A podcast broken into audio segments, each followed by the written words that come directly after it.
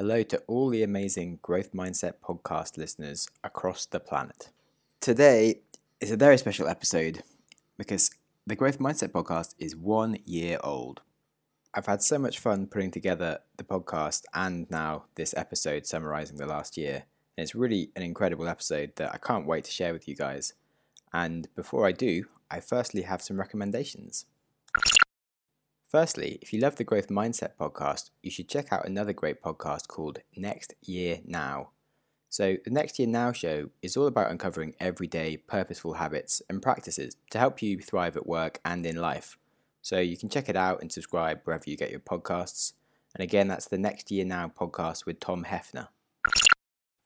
I have a great recommendation for other business owners trying to advertise their business locally.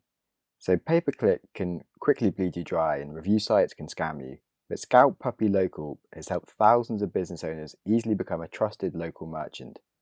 Scout Puppy builds a one page website hosted on their platform. The great thing about this is that they write all of the content. They add pictures, video, links to your own website and social media, and they fill it with really strong keywords so you get found. They submit the one page website to over 200 search engines to help you compete with the big guys and they'll write an industry specific blog every three months. So basically, you get a one page customer acquiring revenue machine. It's pretty awesome. It starts from 89 bucks a month with no contract. So go to scoutpuppy.com and click add business in the menu bar to sign up.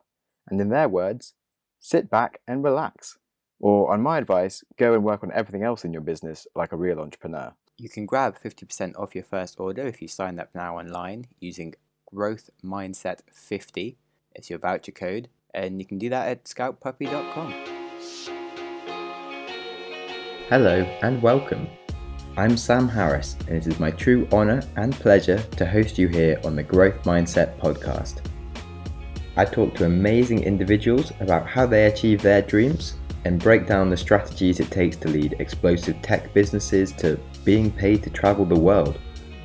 I deep dive into topics such as Bitcoin and fintech, or just how to get stuff done, with the goal of increasing our own collective wisdom and making us all happier, healthier, and wealthier. Who doesn't want that?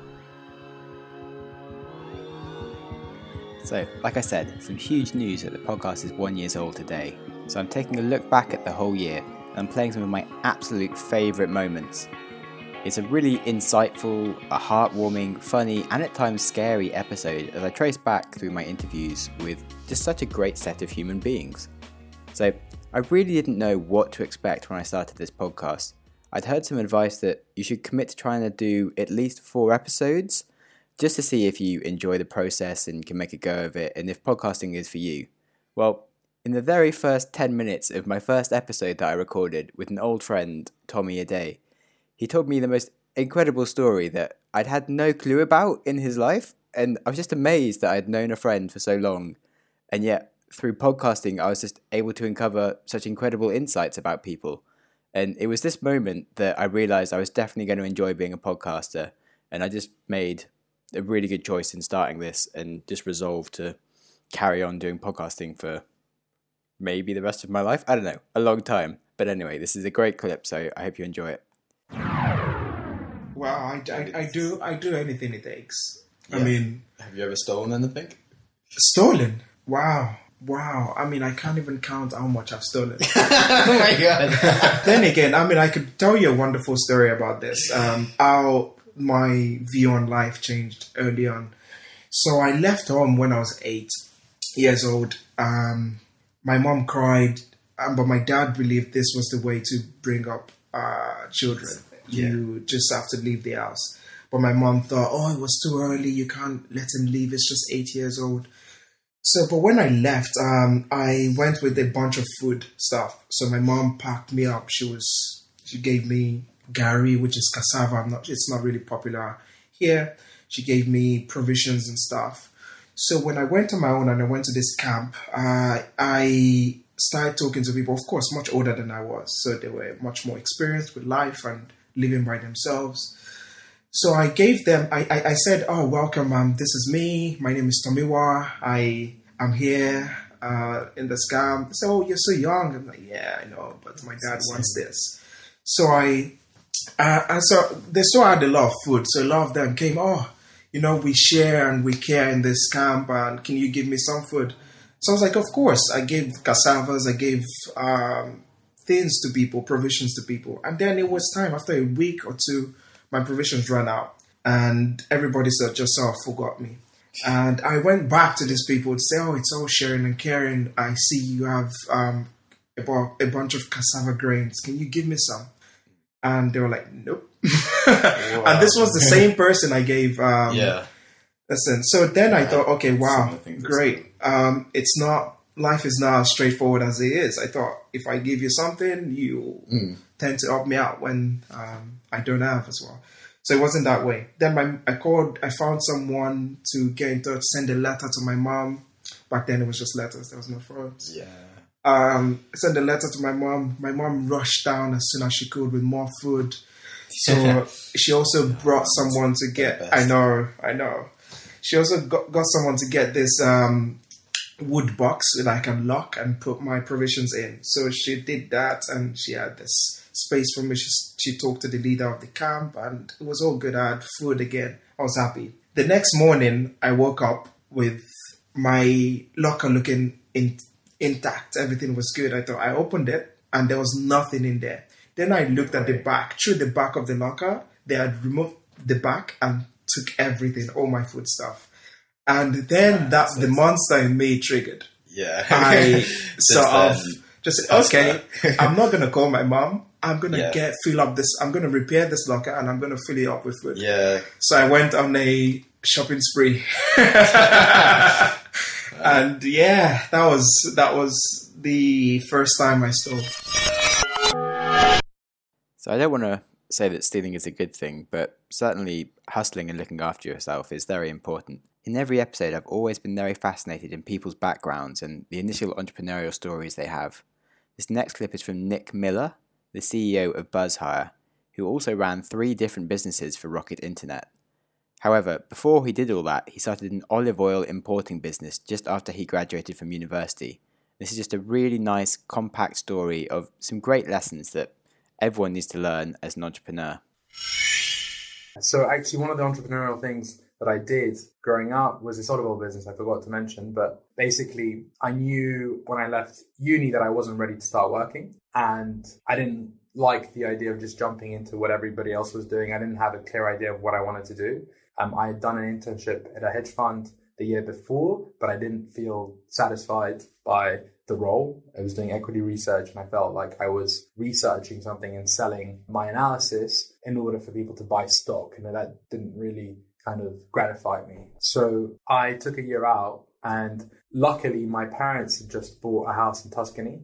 We'd all, they'd all left from London and bought a place in Tuscany and they had some olive oil, olive groves, but we were not doing anything with olive oil. So I thought that was a cool project to kick off. So I um, basically spoke to the family and asked them to. We produced about a thousand liters of oil, and in the meantime, I made the packaging. I bought the equipment that's needed to package it into bottles. I rented a van. I actually got it, went over to Italy first, got a sample, brought it back to London, and went around to lots of delicatessens around London, showing them the sample and having them taste it and get orders in. I again that I learned the difficulty of planning versus execution. I thought, okay, I'm going to give around 20 samples and I'll get orders for a thousand liters. In, instead, I got orders for like 20 liters of oil and I produced a thousand. So, but I rented this van, went over to Italy and spent pretty much a week bottling in a kind of a hut in Tuscany, 2,000 bottles, because each bottle was half a liter, loaded it up in a van with a mate of mine who just hmm. came around for the ride. He also got paid in a few bottles of olive oil. And yeah, drove back. I also learned the impact of FX because I was buying the olive oil in, in euros and obviously selling it in pounds. And over the six, seven months that I was working on this, the euro had strengthened massively versus the pound, making it so much more expensive to sell. And I also learned consignment. So at the beginning, I was really struggling. I had 20 liters sold in advance and I was trying to sell 980 liters and very few people agreed to buy it off me. And so I learned what was consignment. So I would drop off a box of 12 bottles and tell them that I'd be back in a month uh, to see how many were sold.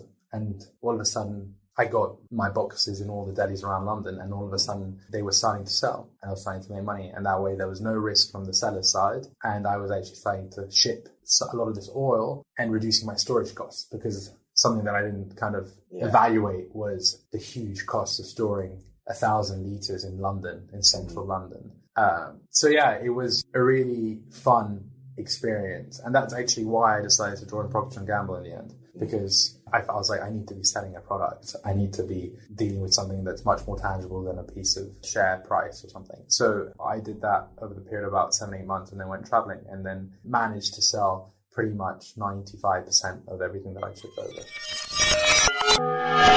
I still love the imagery of Nick spending two weeks bottling olive oil under the sun in Italy and driving across Europe in a van to try and sell it all. It's, it's amazing. But we aren't all lucky enough to just take a break out to start a business, and this next story is an example of being pushed into solving your own problems after life hands you a bunch of proverbial lemons.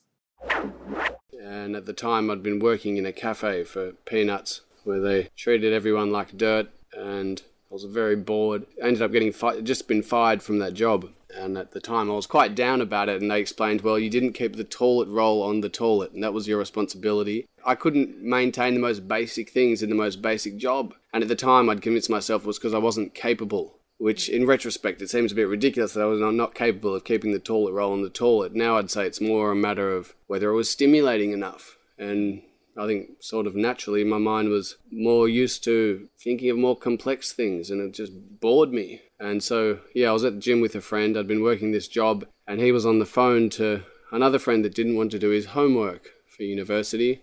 So the friend on the phone had the genius idea well, Felix has finished his master's and he doesn't have a job. Why doesn't he do your homework? Oh, wonderful idea. So I went over to the other friend's house, had a look at his essay on political philosophy, which looked fascinating, and he had a nap on the couch for a few hours, and by the time he woke up, I'd almost finished. It was so interesting. And the really odd thing was, in contrast to doing your own homework, where you dick around for hours and be on Facebook and procrastinate, yeah. when it was someone else's for money, not only did I enjoy it, I did it really efficiently. I was concentrating, sitting up with a straight back the whole time, and, and his project was done, and he paid me $300, and he got a high distinction, and it was pretty win-win, and I really enjoyed it. And then I thought, well, we should get more of them.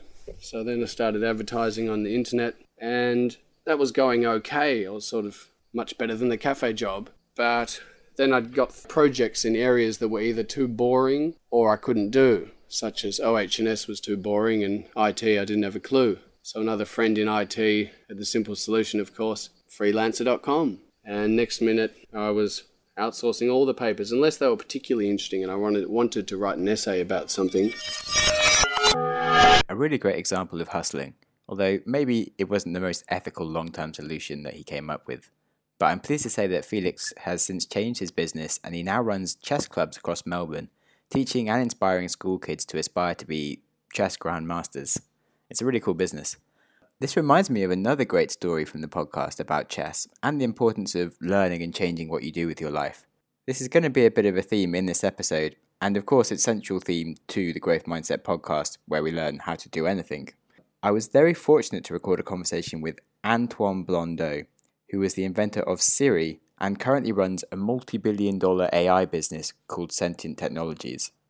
When I asked him what his most important memory was, he told me a really deep, heartwarming, and inspiring story about his grandfather, and of course, chess. My grandfather was a very smart person who got injured um, in the war, and he actually lost his eyesight. And he was um, a remarkable man in many ways, and he, uh, an example to most of us he actually, after getting after being blind, he completed uh, the uh, the engineering school that he was admitted to. He was uh, the, the, best one in France, actually. Uh, and he went to marry, uh, had five kids, adopted one, and then went to run his own company, which ironically, of course, was in the business of producing lights, you know, light, light bulbs. Wow. There you go. So, and I used to play. I used to play with him chess, and he was a blind man. Yeah. And he was playing chess. He was he was um, representing the chessboard in his head, and uh, and, I, and I played with him many, many, many times, and um, uh, that told me something about again overcoming, but this time it's overcoming something that's totally unfair, you know. Um, but just through sheer will and, and also benevolence in his case. He was, Yeah. a, he was a benevolent guy. He was not trying to impress anything upon you. He was trying to engage, but doing some remarkable things in the process. It was very cool. Yeah, it's insane. Wow, uh, thank you very much for sharing. Beautiful. Cool. Okay, and then what's your favorite parable? So there's one big lesson that I learned along the way, and that is do not focus on status. Do not focus on the money in the bank. And I, I, I discovered that, I guess, through um, trial and error. Um, well, maybe in this case, trial and not error. But uh, and the interesting thing is that for most of my career, whenever I moved from jobs to jobs, that's almost always the case in every single thing that I've done. I moved to positions or jobs or companies that would pay me less Yeah. than the job I was in before. Mm, And but through but but belief carries the day, right? So if you Yeah. believe in it and if you work your ass off and if um, you if you have conviction, I think that's important. Um, then that turns into better. That turns into uh, opportunities that you could never have dreamed about. And I think to me that's a big lesson. It's not about um, you have to make the ends meet. Uh, Okay, I think I think that is clear to most. But beyond that, uh, what's what's really important is you do you do what you really believe in. If you can, if you have the skills to do that, if you're for- fortunate enough to be in a position where you can choose something you believe in, right? And in the developed world, at least some of us can choose this way. If you if you can choose that, choose that versus choose what's going to give you a bigger paycheck or a bigger a bigger name. Eventually, this is what's going to going to carry you and, and carry everybody else along the way. Some really great advice about how to build the life you want and success. I'm sure you'll agree with that. I think it's really important to note that someone running a billion dollar business got there by pursuing interests and passions rather than by pursuing money. So, this is a perfect introduction to this next clip that I'm going to play, which is an example of pretty much the worst case scenario if you don't stick true to your ethics and you do get sucked into chasing money. So, I recorded a conversation with a real life hitman. It was possibly one of the most mind blowing hours of my life, and I don't think I've ever sweated more profusely in such a small amount of time. And I've been to like deserts and really hot saunas and stuff, but no comparison. anyway, uh, I'm going to play this clip, which is just a really tragic story of how this unnamed source unfortunately fell into his current role as being a hitman. So it really highlights Antoine's words of staying true to your morals and not chasing money. How I got into it was a life or death situation. I was excited to deal on the dark web. The guy I trusted started stealing thousands of dollars. I had a choice put a bullet in his head or I get one. After that moment, I couldn't go back. I was made into a hitman. If I didn't do a hit, they would pay the next guy a little more to hit me too. Okay, so I guess you didn't ever expect to end up as a hitman. Uh, would you say you're kind of unhappy as a hitman then? I would not say that I'm unhappy. Okay, well, that's good, but it's not your preferred choice of work. If someone put a gun to your head and told you to hit some stranger, and after you get $1,000, Well, I'd feel a little shortchanged, like, but I guess first I would probably kill the person before thinking about the money. your life is better than a few extra zeros. Yeah, true. Uh, so is that like the average hit price, or just they had you in a tight place and so you, they gave you a thousand? Most of the hits go for around $1,000. There are at least 200 hitmen around. Holy shit, that's like nothing. How is a human life so cheap? Like a funeral is more than a thousand pounds. A psychiatrist bill is more than a thousand pounds. After one hit, you don't feel anything. You feel dead inside. Ouch. Uh, so you felt that way since your first hit? It was harder with him because I knew him. It haunts me. I still see his face every day. Oh man. How come you were asked to hit him? Like, naturally, I want to know everything about how this happened, but if it's uncomfortable to talk about, don't worry. Also, don't mention anything specific, of course. So he started stealing money from some Indian drug lords. Our job was to transport drugs and get the cash. He started to steal the money. The drug lords found out and beat us up. He confessed, and when he did, one of the six other guys gave me a gun, and I was told to put one in between his eyes, or we both die. It was so they could make me scared and listen to them. Wow, that's intense. I hope you don't feel responsible. He like he shouldn't have risked it, and of course they shouldn't have wanted him killed. So it's it's not really your fault. He even told me to pull the trigger. He looked me in the eyes and said, We will both die if I don't. Those words and his face haunt me. But the other people I hit was easy. I don't know them. Wow, the brain is weird. So are they still your employer, or do you work freelance now? I work for them still. It's good pay, I get to party hard, and if I leave, they will kill me. People get hit for cheating on partners. Hitman prices are about 1,000 to $10,000. There are over 400 hitmen. Jeez, I thought Hitman would be paid like 100k to like a million and be flying on jets around the world with hidden identities. So, so I guess I was pretty wrong. Uh, uh, all hits usually within the country that you're in. High profile people cost 50,000 to one- $100,000. I do it here. Has anyone ever asked you to kill Donald Trump? no. Oh, I'm surprised. I know some friends who are convinced he'll be assassinated before his end of his first term. What do you think the price would be for him? His suit is also bulletproof, and his tie. A price like that would be in the million. Yeah, I, I figured. Okay, so don't disclose who or anything, but can you vaguely describe the most high profile hit you've ever done? Lawyers and judges. Oh shit. Yeah, messing with the law seems dangerous. Do you think you could do something like that sort of hit in a first world country like the US or Australia? No, it would be a lot harder. But I do want to go to Australia, Gold Coast. So that was possibly the best anti drugs advert on the planet. So remember, kids, drugs aren't smart. And yes, it turns out buying drugs does actually result in real people getting killed. And it isn't just stories that you hear in the movies. So I did feel really sad for the unnamed hitman, and he did go on to talk about his desires to change his role and run away, but his fear of being hunted and killed if he did. Uh, so this next clip is a story from another anonymous source, who was a hacker who did manage to turn his life around to escape his life of crime and start an ethical business using the skills he had learned from hacking into world banks and stealing Bitcoin to now helping companies increase their online security. Going on to cryptocurrencies, how did you hack and end up with cryptocurrencies? So we would find out people who have cryptocurrencies, and we'd make sure that they don't know who we are. Yeah. We would go with the Wi-Fi pineapple outside their house. Um, then we would monitor their internet usage, and if they have a, a wallet that's online, um, Mm. we could pick up that website that they're going to, so we could clone that website, and then Yeah. we'd kick them off their internet, route them through the Wi-Fi pineapple, and you know when they browse, for example, Coinbase.com, Yeah. we can make that website route to our phishing. Sure. So they think they're on Coinbase, but they're on my phishing server. Then they Wow. log in Yeah. and you have their credentials. But most of the time they use two factor authentication. Yeah. So with that, we have to get their email as well. Okay. Yeah, I was going to ask, how do people protect themselves? Best thing to do is use two factor authentication because if someone has your, your wallet password and you don't have two factor authentication, they can straight away break into it. Yeah. If you use two factor authentication, it either sends a text to your phone Yeah. or an email. Sure. So if you're um, so it's unlikely that you'd ever be able to find like a Bitcoin whale or something just because they'd be too protected. A lot of the time, they don't know what they're doing. They just Yeah. think it's a new phase, invest a lot of money into Bitcoin. And like the guy with the brain tumor saw that ransomware too. Yeah. Um, he's now got into a lot of Bitcoin accounts from that ransomware. I've coded ransomware into a USB stick that acts as a keyboard. I sold that to a guy with a brain tumor up in New Plymouth. Um, the only reason I sold it to him was he has a family Yeah. and you know he wants to leave a bit of money. Okay. So I was like, fuck it, I can sell you some ransomware. That's kind of like Robin Hood,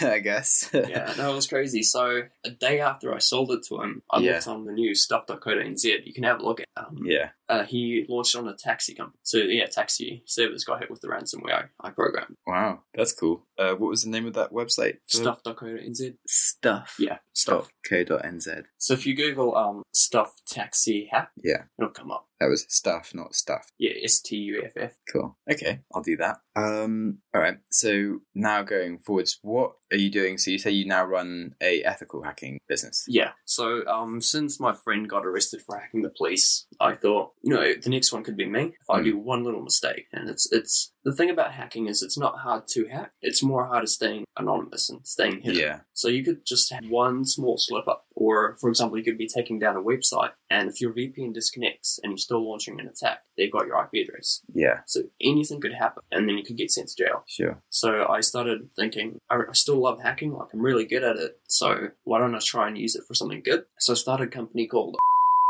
So what we do is we audit companies and we hack them like a black hat hacker. Hmm. So we do anything we can to gain access to their servers, their computers, or their website. And if we do, we we tell them how we're able to access it and how they can stay secure. Cool. So it's great to see that this hacker has moved towards a more ethical way of making money, and also to find out how to secure my Bitcoin.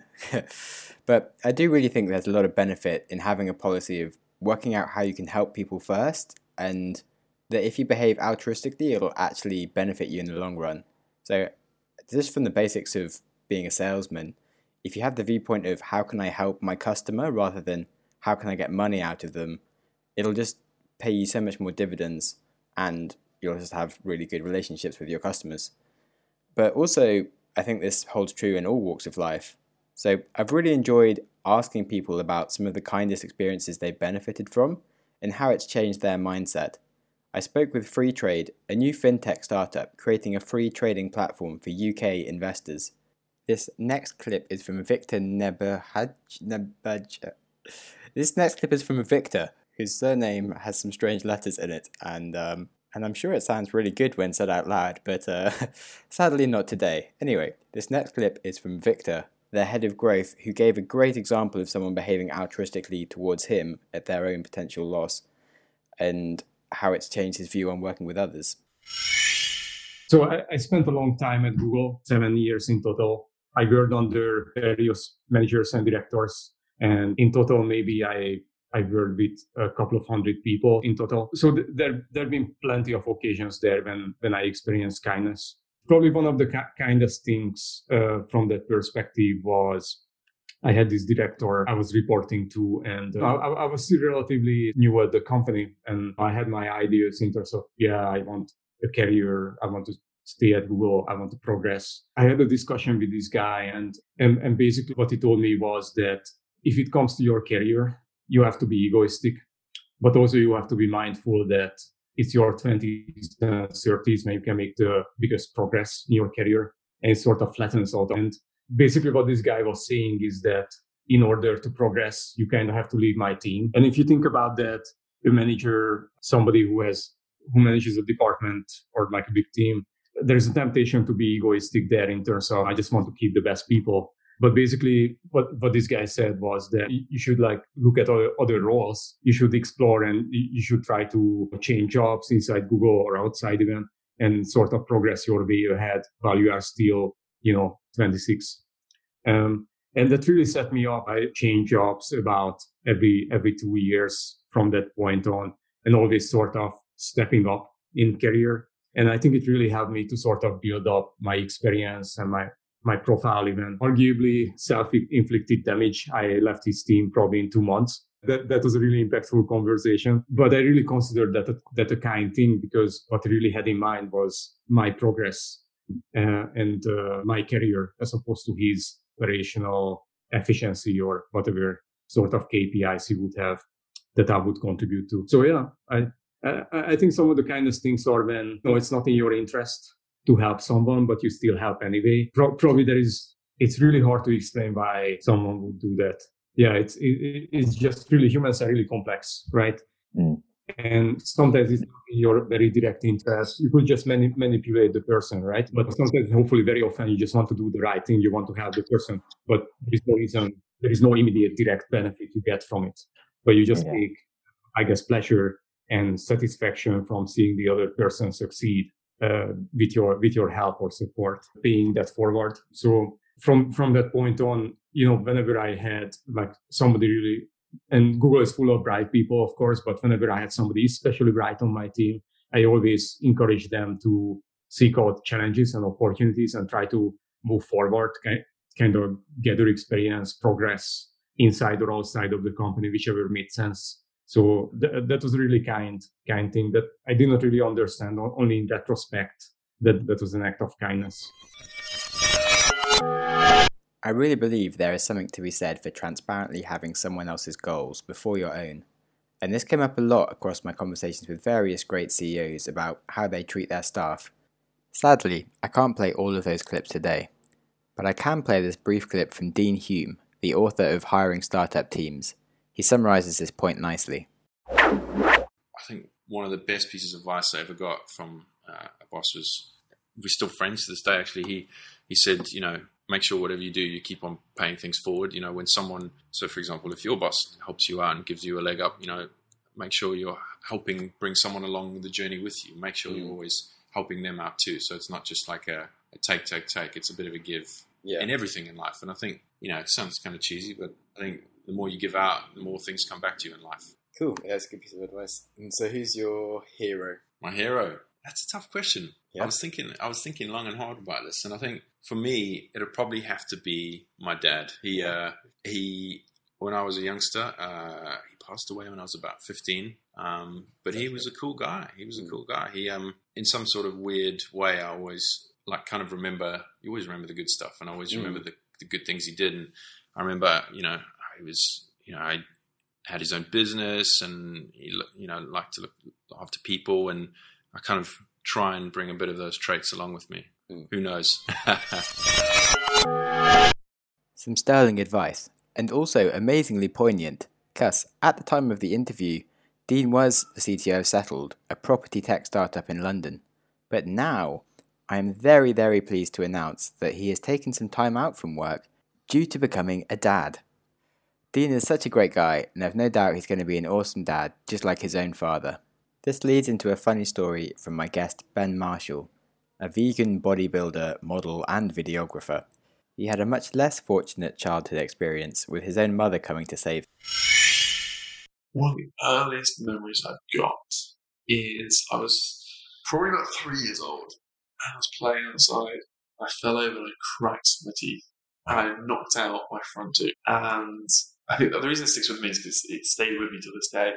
Is uh, so I knocked my front tooth and I was really upset and I grabbed it and I ran inside. My mum, being the fantastic woman she was, didn't take me to hospital or anything. she just sat me down and shoved it back in. What? Um, yeah. And but the root, obviously, the gum healed, Yeah. but the root was ripped out. So I had this black front tooth. Wow. Um, and then my other front tooth came through next to it, uh, pushing. So I had like three front teeth. So when I was younger, I was just it was the most awful look ever. Um, and then I had really bad milk teeth as well. Like it's like all I had to get like dentists every week to get them removed. But then when my adult teeth came through, I never had a brace or anything. They just lined Yeah, up your teeth were, perfectly. Yeah, it was perfect. really good. But because of what happened, I was so anal about it. I would brush Yeah. my teeth religiously eight times a day, like all through high school. Eight times. Like at least, like as soon as I woke up, after Right. breakfast, after lunch. I think that's unhealthy. Like, Yeah, it, I would I would brush them till they bled. Like, I Yeah. would brush my teeth so like so much. Um, brush, um, wow. all, all through high school, I would like I had a toothbrush in my bag. I think that's Um, really bad for you. it really is. I think this is an amazing demonstration of the way experiences can have such a profound effect on us. And also, it's just amazing that his mother literally shoved his dead tooth back into his mouth. so, like Ben says, she is really a hero. But on the subject of heroes, I think we can all be heroes with much smaller commitments than full time parenthood. This clip on the kindest thing done for him is from Rob Price, a teacher and author he recollects one of his darkest moments and how someone saved him with a simple act of kindness. It's the day I became homeless. My boss gave me a place to sleep. That that was that was extraordinary. I was in a very bad situation, and I had to get out of the place where I was living. Hmm.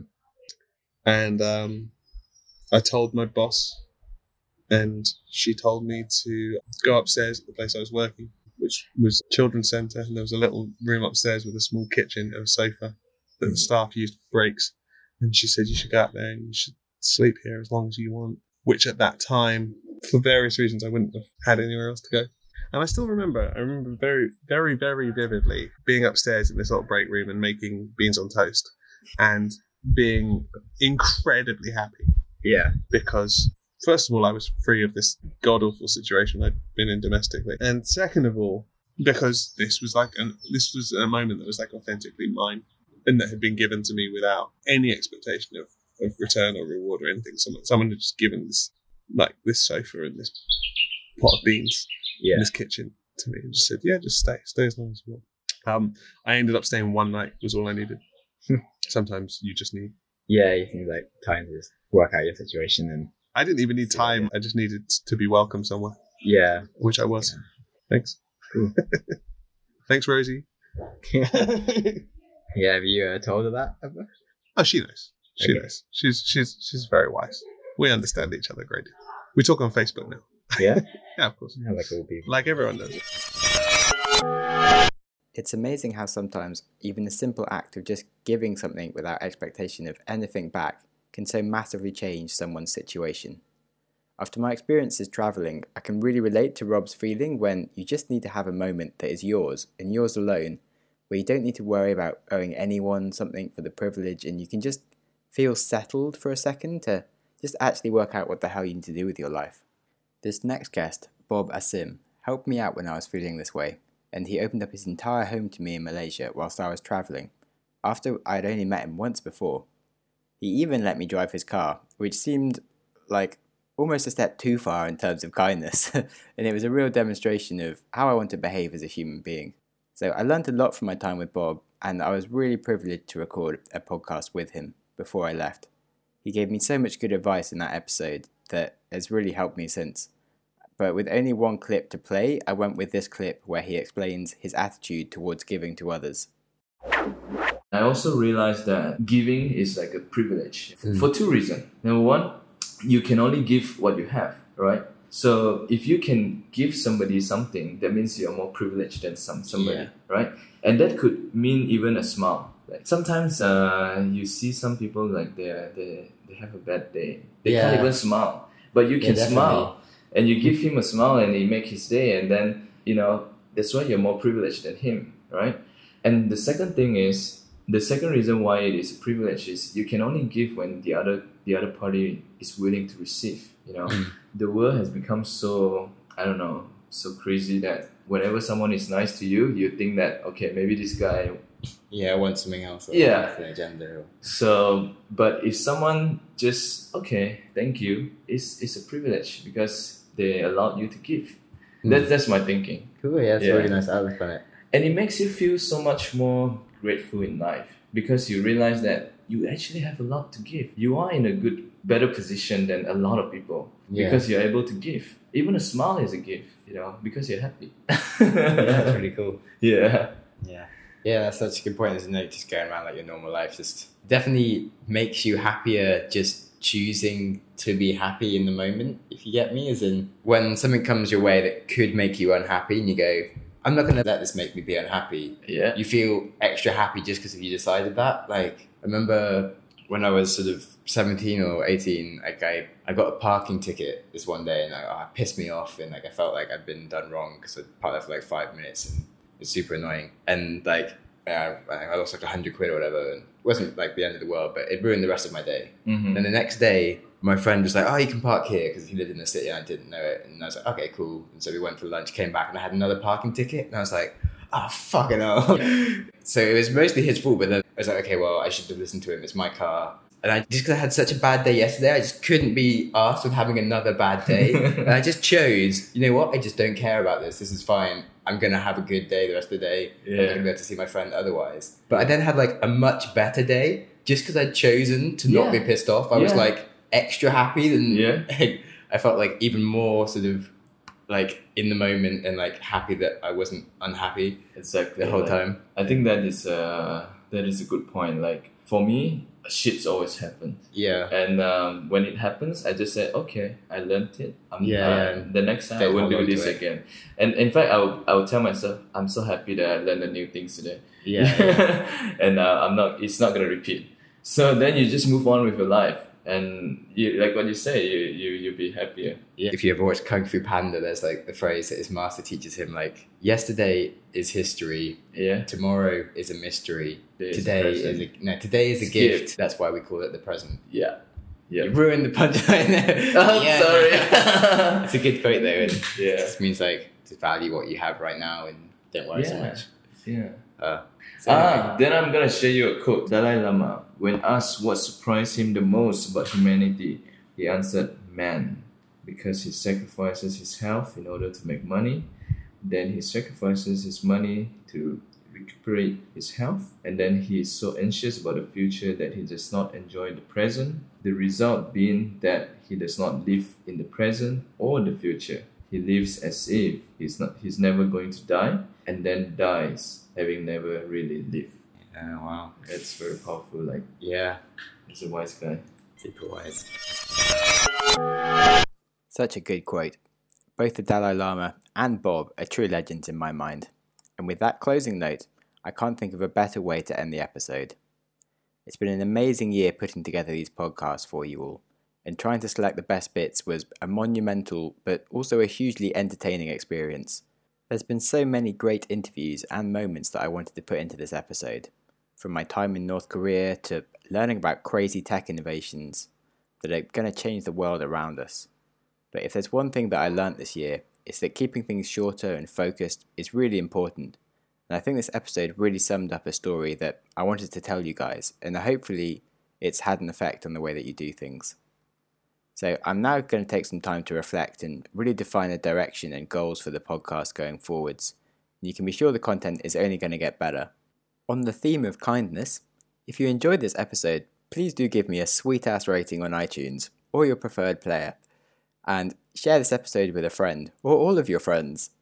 And I'd really, really love to talk to you if you have any ideas of what you like or dislike about the podcast and what you think I should be focusing on for year two. And on that note, I would just love to thank everyone that's been on the show, everyone that ever listened to the show, and I just hope you all keep learning and keep growing. If someone as incapable of speaking as I was a year ago can start a podcast, then I'm sure that you can do absolutely anything. You've listened to an episode of the Growth Mindset podcast. If you enjoyed the show, please subscribe on your preferred app and give me a good rating. If you are unable to give good feedback right now, try sharing the show with a friend who will or just wait for the show to improve. If you have any ideas for the show or you just want to reach out, I'd love to talk to you. On Twitter, I am at Sam Harris Tweets or Instagram Sam Jam Snaps. Show notes, along with links to everything that we discuss, are available at growthmindsetpodcast.com, along with information on how to get involved and blog posts on cool things that you should be aware of. Thanks so much for listening, and I hope you enjoy your next podcast.